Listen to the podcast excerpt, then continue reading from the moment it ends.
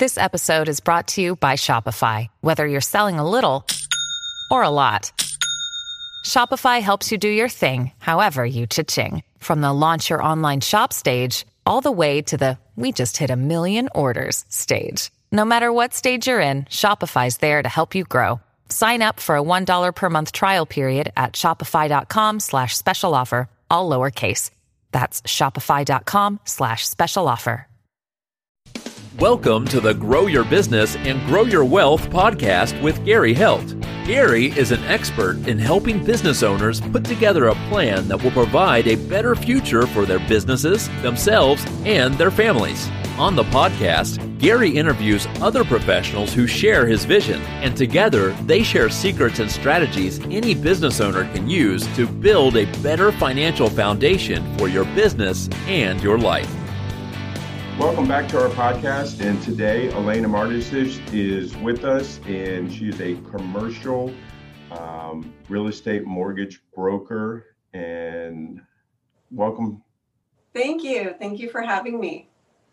So, how did you get into this career? What made you decide that this this is what you want to do, and is really, you know, kind of got you gets you excited every day? Uh, I was fortunate at a very young age uh, during college to get an internship with the city of Montebello. So I'm from Southern California, born and raised. I've lived here my entire life. And the city of Montebello is a small suburb of, of Los Angeles, about nine miles east of downtown. And uh, the city was very active in bringing developers with very large projects back in the days of Edwards Theaters and Price Club, and that was an introduction. And I decided right there and then that I would make that my focus uh, and, and pursue an undergraduate degree in real estate finance at uh, USC. Okay.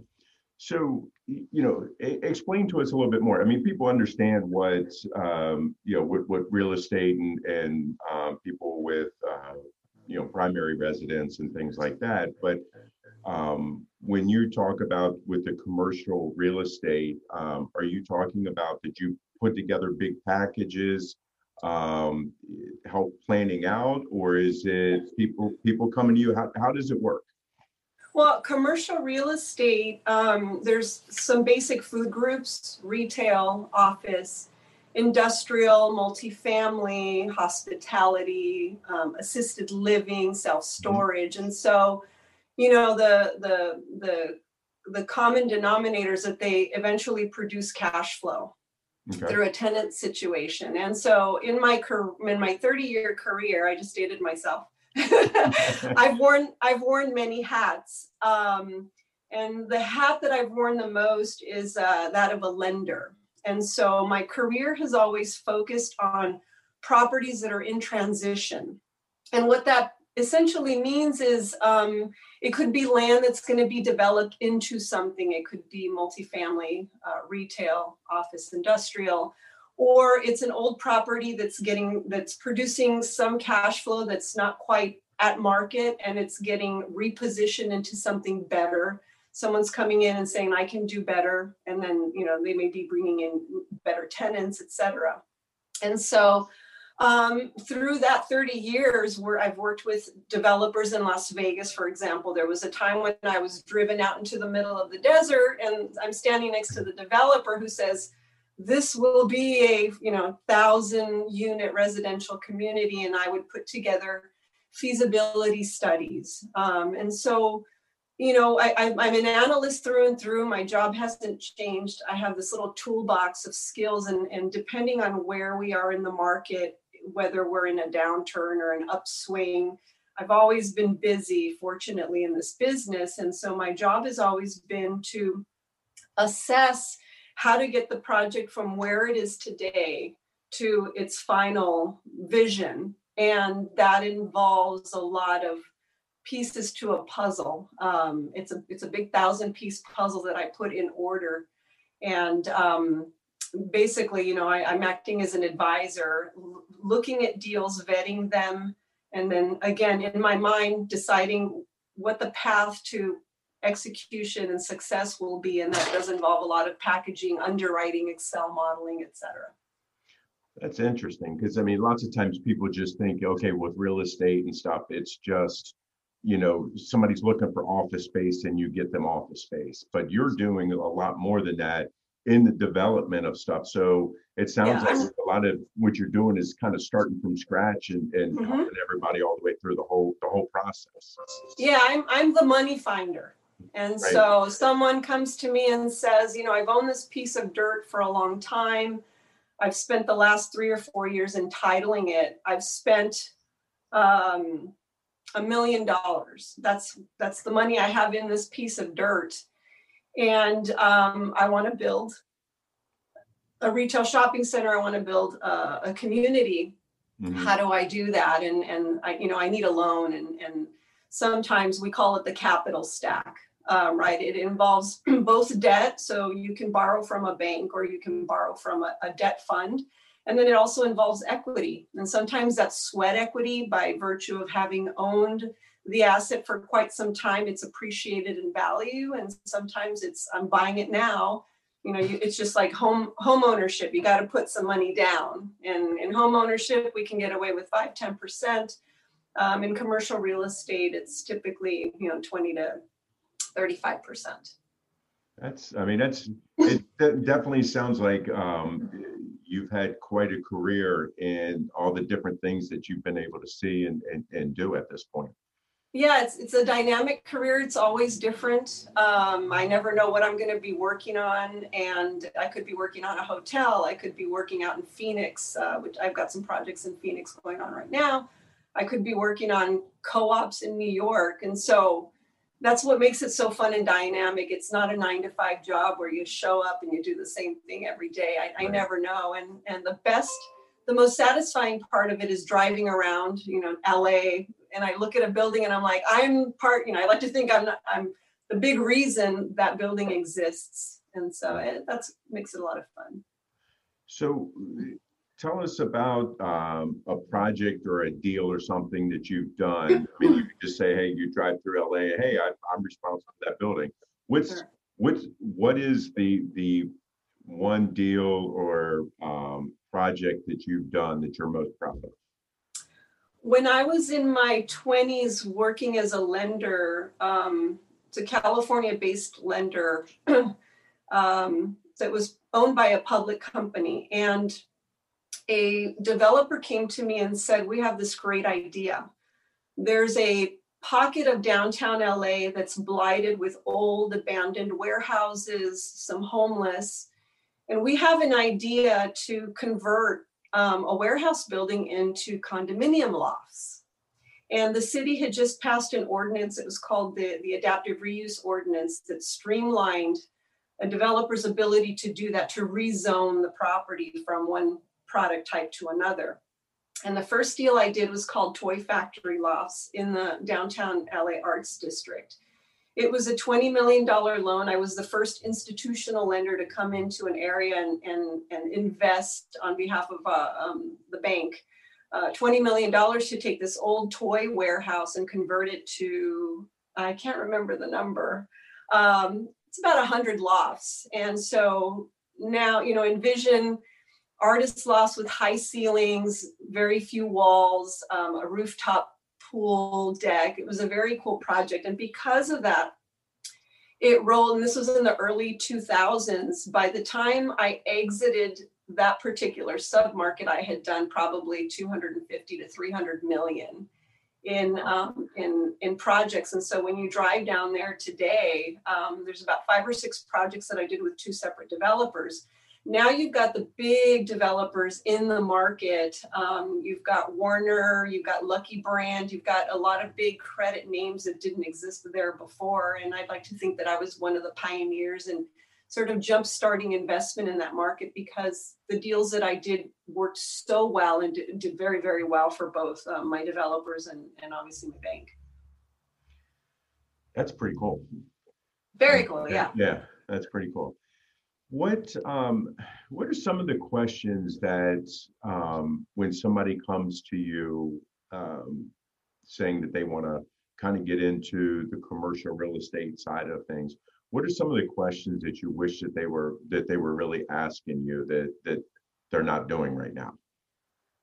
Um, well, you said get into. Um, I should probably describe my clients. Most of my clients are middle market entrepreneurs who have some track record. They've, they've gotten their feet wet in the industry. They've okay. some of them have come to me and said, "Look, I've just been remodeling single family homes and now I want to build a duplex or a 5 or a 10 unit apartment community." What I would say is I wish they come to me earlier on in the process. Okay. Um, because um, it's rare that I get a complete package that's ready to go out to market. Usually, I'm the one vetting the deal and asking some really tough questions. Um, I'm the interrogator. Right. And through that interrogation, and I ask the tough questions. What's your track record? And you know, let's keep in mind that we're when we're in a in an improving market, everybody's everybody looks great. And my job is to think about what happens if the market turns? Can this individual or group weather that storm? And so um, I guess I'm, I always wish they would come to me sooner because um, sometimes they're out of time and then I'm the one pressured to go solve these problems in a very short time period. So it's not so much the question, it's the timing of when they finally show up and find me. Yeah. I we we find that here also in the fact of people go out, they set up their business, they start uh, doing things, and then they come to us because then they're saying, "Oh, well, I need to now do a tax return." When it's like, okay, you really should have come to us ahead of time, so we could have helped you get everything set up properly and, and get right. you set up with an attorney to make sure you got the right documents and everything else. So we kind of run into the same thing, and then we're caught cleaning up the mess and where right. you know, the pressure seems to be on us. um, you know, you talk about um, you know maybe the the possibility of a downturn or something like that. What do you? I mean, with us being in in COVID nineteen and things being shut down and and so forth, what what is this doing to your industry right now? Um, well, certainly the the industry has been affected, primarily retail and hospitality. And so part of you know george smith partners we not just we don't just raise capital we all we act as an advisor and sometimes we end up acting as sort of a cfo and so um, a lot of the projects that i was working on pre-covid were put on hold and we all had to pivot and our clients started coming to us and saying hey you know how do i work through my existing situation with my current lender um, and so, you know, I, have I've had to play that role in really maybe working through loan modifications or help, you know, the deals get put on hold, they will resume and really managing those expectations. And, you know, because of my 30 years having been a lender, establishing relationships with capital sources that include banks and debt funds and institutional equity investors, it's it's really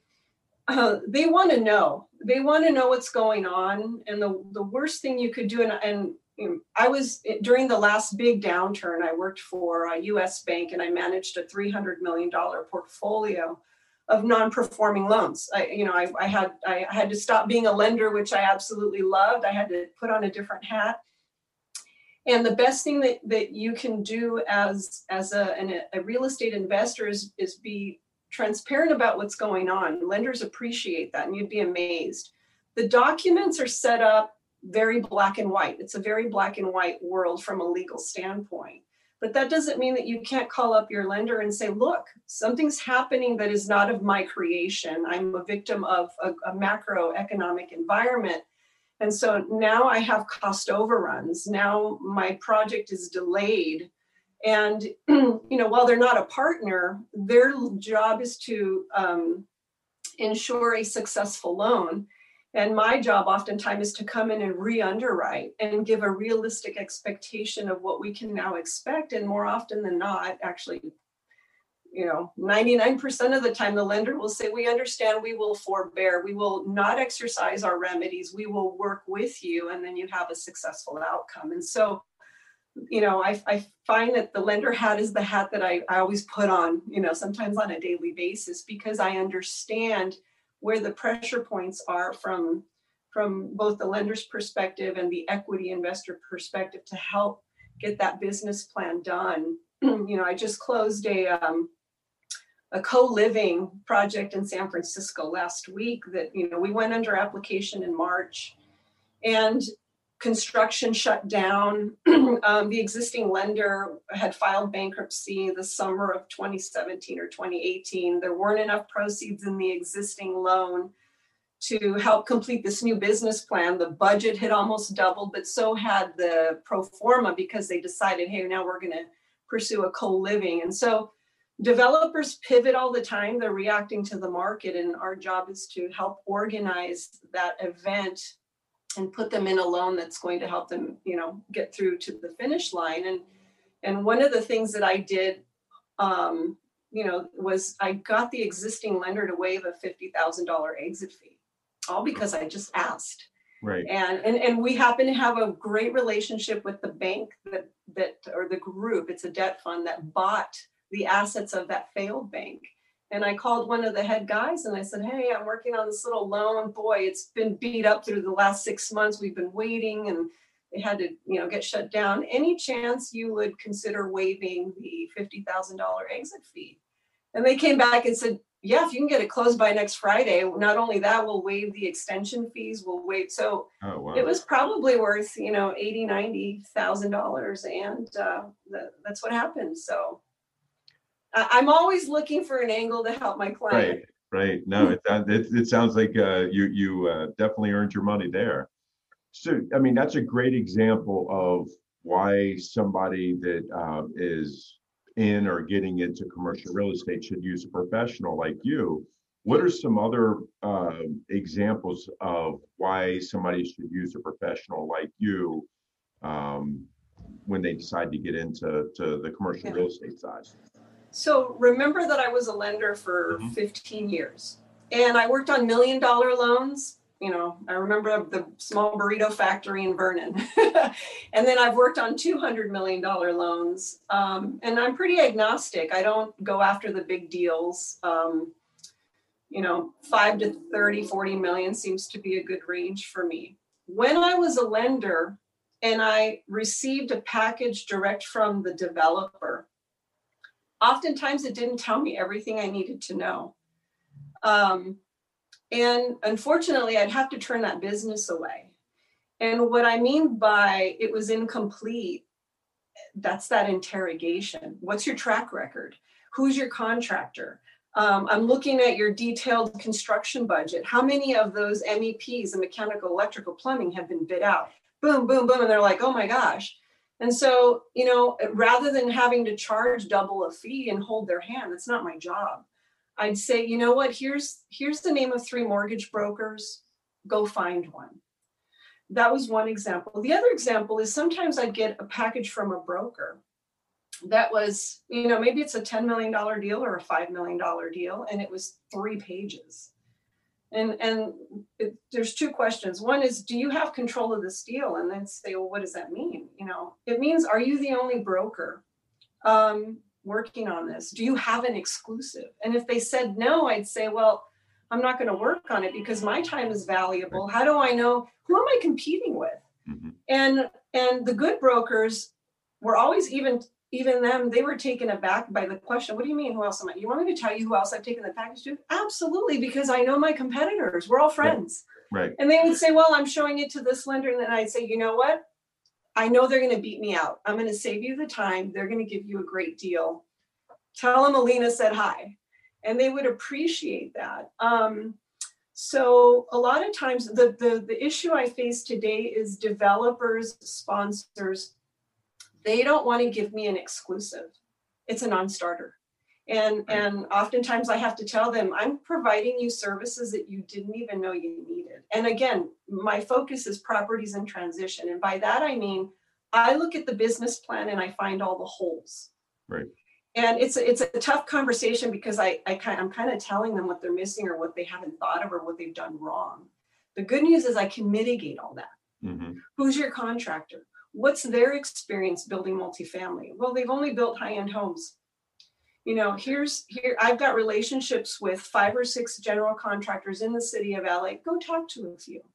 My job is to make sure that every penny required to get to the finish line is accounted for in the budget so that when you close your loan, you don't have to worry about it. Your job is to show up every day on the job site, make sure it's getting done. I take care of the loan documentation. I make sure that they're in a good loan that gives them flexibility because I don't remember a construction project that didn't go wrong. Something always goes awry, something right. always happens and my job in you know I, I i, got into usc law school I, I decided not to go but attorneys have been my biggest mentors and so i always as a lender took a first crack at at drafting that loan agreement these aren't template documents you get off the internet they talk about what if this happens and the construction start date and the you know all the milestones that have to be met and so my job still today even though i'm a broker who gets paid a commission i don't disappear um, it's my brand and reputation. It's it's untarnished. I'm in it through and through because most of my my um, clients are bringing me repeat business. It's a scalable it's a scalable uh, relationship, and so it behooves me to make sure that they're in a loan the day that it closes. They're off and running, and I look at potential issues that could come up, and I make sure that there's some mitigant in the loan document that allows for that unforeseen, you know, uh, problem and they're not you know automatically in default and having to deal with a, a really negative situation right. so it's like it's how do you tell someone look i've got 30 years as a loan workout officer as an analyst as an appraiser as a consultant doing feasibility studies it's it's 30 years of knowledge that like you know i don't ignore it. I, I bring it all and it's on a spec basis. I mean i don't get generally don't get paid until the deal closes and sometimes deals are so complicated that you know i end up you know sometimes taking a small retainer up front just right. to get it going i mean it sounds like i mean you really have a very good holistic approach with it where you kind of besides that you've done everything you have the people um, that are needed to do this and you really bring a lot more to the table than just being a lender which you know i think is is is great because so many times, I mean, there's people that get into different businesses, even if they've done this before, um, you know, they're probably thinking about eight or nine other things, and you're kind of bringing them back to earth. And okay, here, let's make sure we, we get this done the right way. Yeah. Um, that's I, I would, yeah. And then I, you know, my, I have, a like I'm, I'm right now I'm working on a with a client who's buying land. He just put it under contract to build um, a 250 unit apartment community in Phoenix.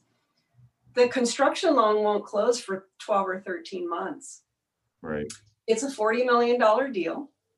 They're a husband and wife team. The, the family's been doing construction for 60 years. They're now the second generation and they don't have millions and millions of dollars and so to give an example of what i do now because i'm not a lender but obviously i know what lenders want right is when you look at a capital stack the full capital stack is 40 million it's it's a combination of a 20 million dollar loan and about 15 16 whatever the math is right. 17 million of equity they're coming to me saying, look, we need to spend $2 million just to get the plans and the architectural and the engineering.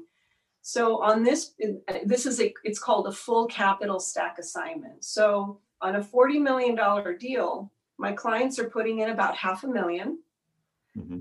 I'm bringing in a co-GP um, who will invest a, if uh, the million five so collectively, they form a joint venture to spend the two million to get to a point where they're ready to start construction. In about four or six months, I'll be talking to some institutional LP, passive equity investors, and I've got a few in New York who've already vetted the sponsor. They already like the deal, and they'll be putting in the $15 million check. Wow. And then and then about a month or two after that, I'll be talking to the construction lenders because by then we'll be ready. So that's that's just a, a, the best example of the highest risk um, in terms of raising capital because it's ground up construction because it's so early on.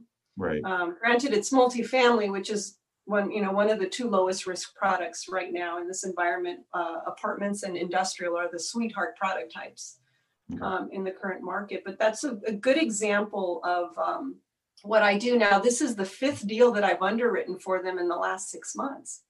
So suddenly i'm, I'm wearing their analyst hat. I play their analyst and Right. they'll come to me and say you know we, we found another great deal. It's off market. We think we can get a good deal alina. Can you help us vet it? So they're coming to me as early as possible. They're the, the best client because i can vet the deal and tell them yeah these are the what the returns look like. If you can build it because they're experts they know that it'll cost $115 or $110 per foot. They have all those numbers together. In very short order i can tell them you know what the returns work on this deal? Let's pursue it. And so we've pursued five or six deals and this one's the first one to hit. So that's it's it's about a year's worth of relationship and and work on my part and now we have the real deal. Right.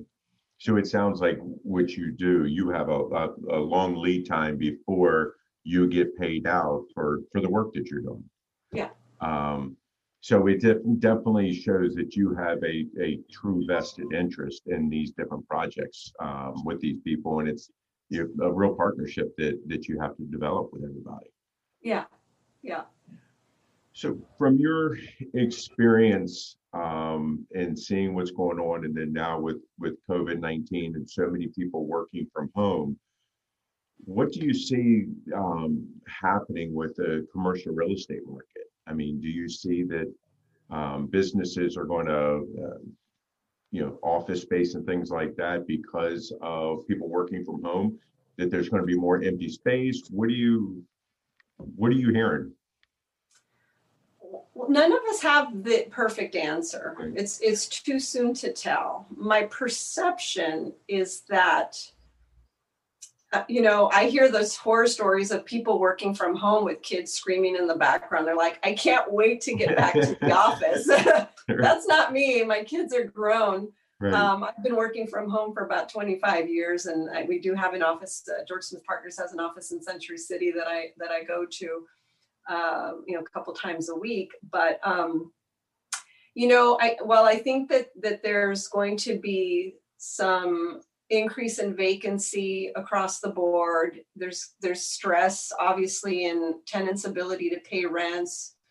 Um, sometimes, you know, you see a flight to quality. Um, uh, office users of, of class C buildings are able to move up into class B buildings and so forth and so on. Um, this might be the time when you weed out old class C buildings and convert them to apartments. Right. So it's a big pivot, it's a big shift. It's something that we'll probably see the results of over the next two to five years. Okay. Um, retail obviously has been hit really, really hard. Um, I'm out in the market every day talking to lenders, and some have said we're not looking at retail. If we're looking at retail, it's big box users, neighborhood, uh, grocery anchored, obviously, you know, grocery stores, anything that's that's a it's that's a you know service provider that's always needed. Um, but if you have a, a, re- a neighborhood shopping center that's got a lot of mom and pop nail salons, um, it just means that lenders are being far more conservative. Uh, they're, they're adding a lot of more, you know, a lot more belts and suspenders to the loans that they do. So the money's still out there. Right. Deals are still happening. Buyers are still buying. Sellers are still selling. Loans are still getting loan. You know, uh, loans are still getting done. Except that um, you know there's more conservative underwriting on vacancy. You know, we're no longer writing these three four percent upticks per year on on rents. It's now it's maybe flat for the next 12 to 18 months. Um, so it's just you just have to you know focus on where can things continue to go wrong and mitigate it. Whether it's through maybe you know um, additional reserves. We saw with um, stabilized apartments, for example, those have uh, the benefit of really favorable long-term pricing from the agencies. And for a while there, you know, uh, in April, May, June, um, they were saying, you know, in addition to this loan, we're going to have to add 12 to 18 months worth of debt service into the loan. And that typically meant that um, the loan proceeds were hugely affected, and some of those borrowers had to come up with more dollars to close. Hmm. But they said, look, as soon as we pass the three or six month mark, we'll give you all that money back. and um, and now we've now you know we're in September. A lot of those agency um, lenders have relaxed some of those underwriting standards, so things seem to be getting a little bit better. It just I know there's a you know a lot of discussion you know like with the the movie theaters and stuff like that talking about you know are they going to be able to stay in business or not?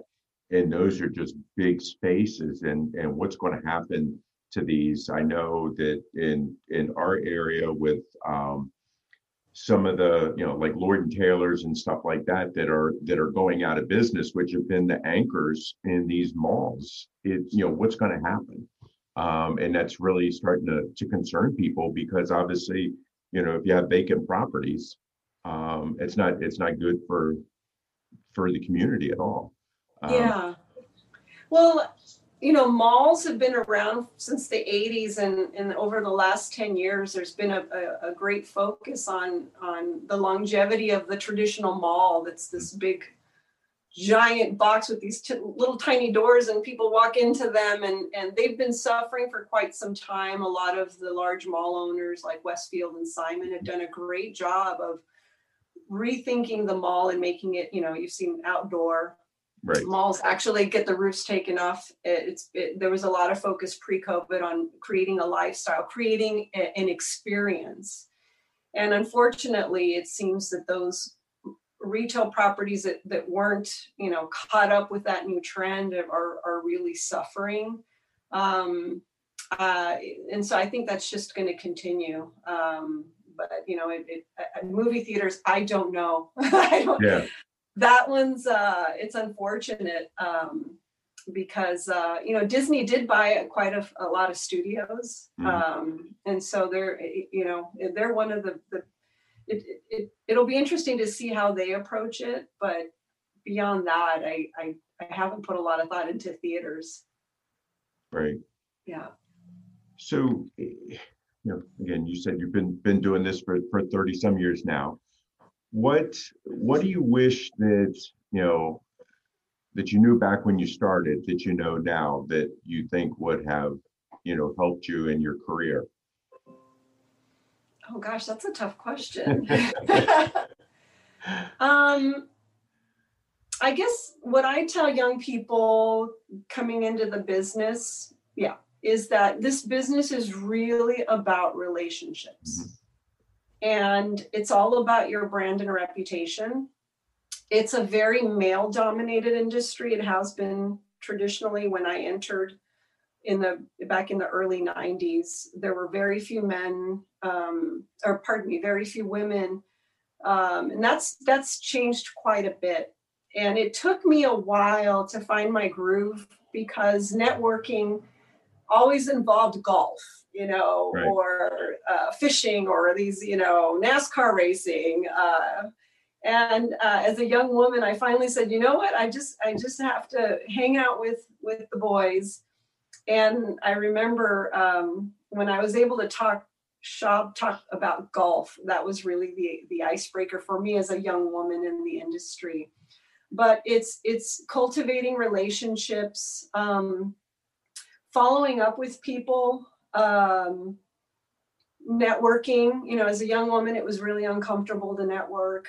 Um, i kind of you know you walk into a room with two three hundred people there's maybe 10 women in the room. It's how do you do that? And so um, you know it's it just really it's it's thinking about your long-term brand and reputation and ultimately it becomes about track record but until you build that track record um, you're just a woman in a room and so how do you how do you navigate that but um, you know, I wish somebody had told me just the importance of, of relationships. I finally figured it out. It took me a couple years, and once I hit my stride in my mid 20s, mm-hmm. you know, it was it was good to go. But you know, keeping in in touch with relationships, reaching out to people's, um, going back to old clients, just you you you have to you have to harvest your 30 years or 20 years or five years of relationships. Don't forget about people. You'd be surprised. And occasionally they reach out to me and I'm like, wow, blast from the past. And then the next thing you know, I'm underwriting deals. Right. And it's like, you know, I feel I feel ashamed. I'm like, I should have been the one calling them. Um, but yeah, that's it's it's all about relationships and, and reputation and, and really being honest and having integrity. Bearing bad news early is the best thing you could possibly do. I just did that on my own. And uh, the, the best compliment I ever received when I was a young lender was that the, the, the developer said, you know what we like about Alina is that when she turns you down, right? They they want they needed a loan from me and I had to turn them down.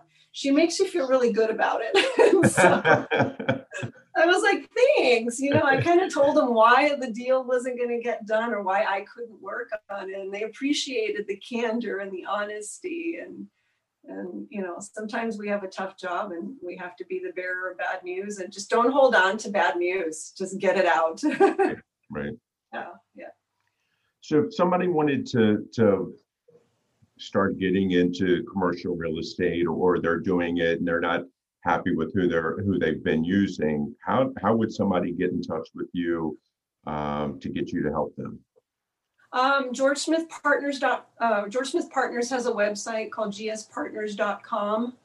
Um, they can find me there um, through LinkedIn as well. Okay.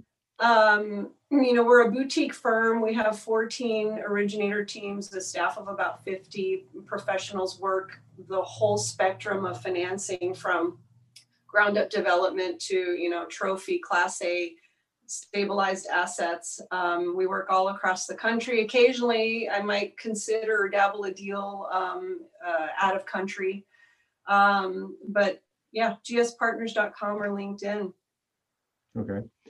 What um one last question for you here. What what is the the biggest challenge that you're facing now? Uh whenever we are having market turmoil. I don't know if turmoil turmoil is the right word. So you have an election pending. Mm-hmm. Um, you have COVID. Um, it really always means that values are up in the air.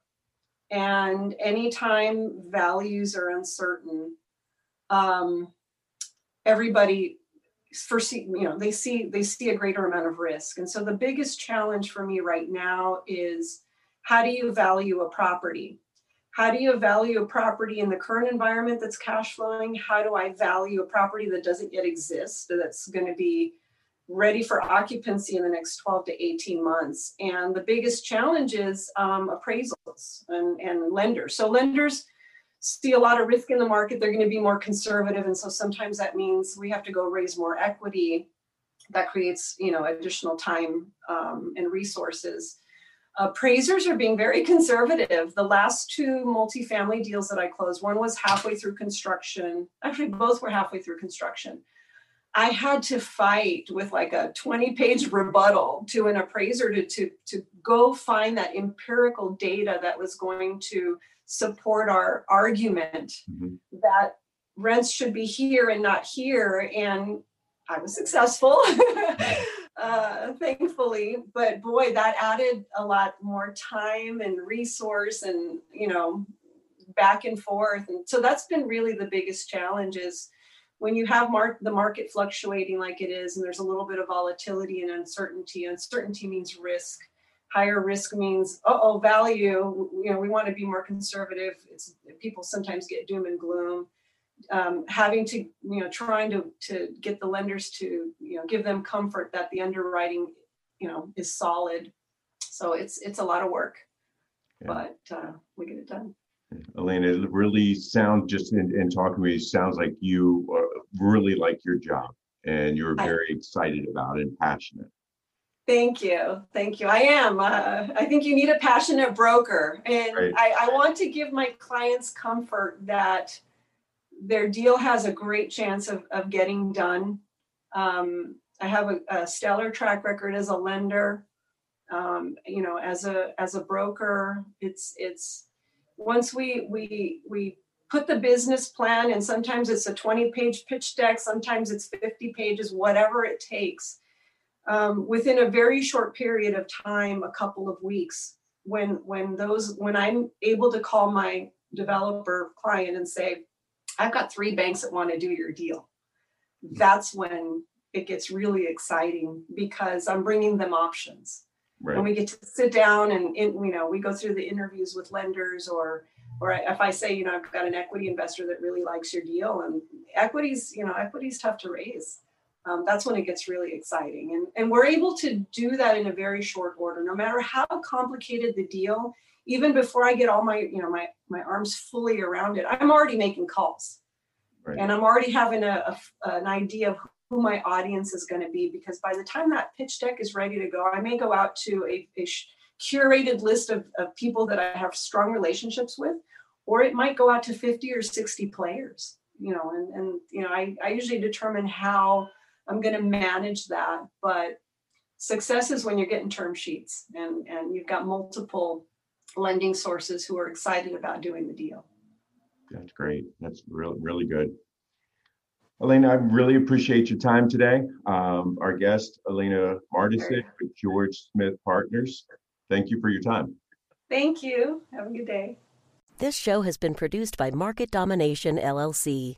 To discover how you can have your own show completely done for you and turn it into a real published book and become the authority in your marketplace, go to www.marketdominationllc.com slash podcast offer. This podcast is a part of the C Suite Radio Network. For more top business podcasts, visit c-suiteradio.com.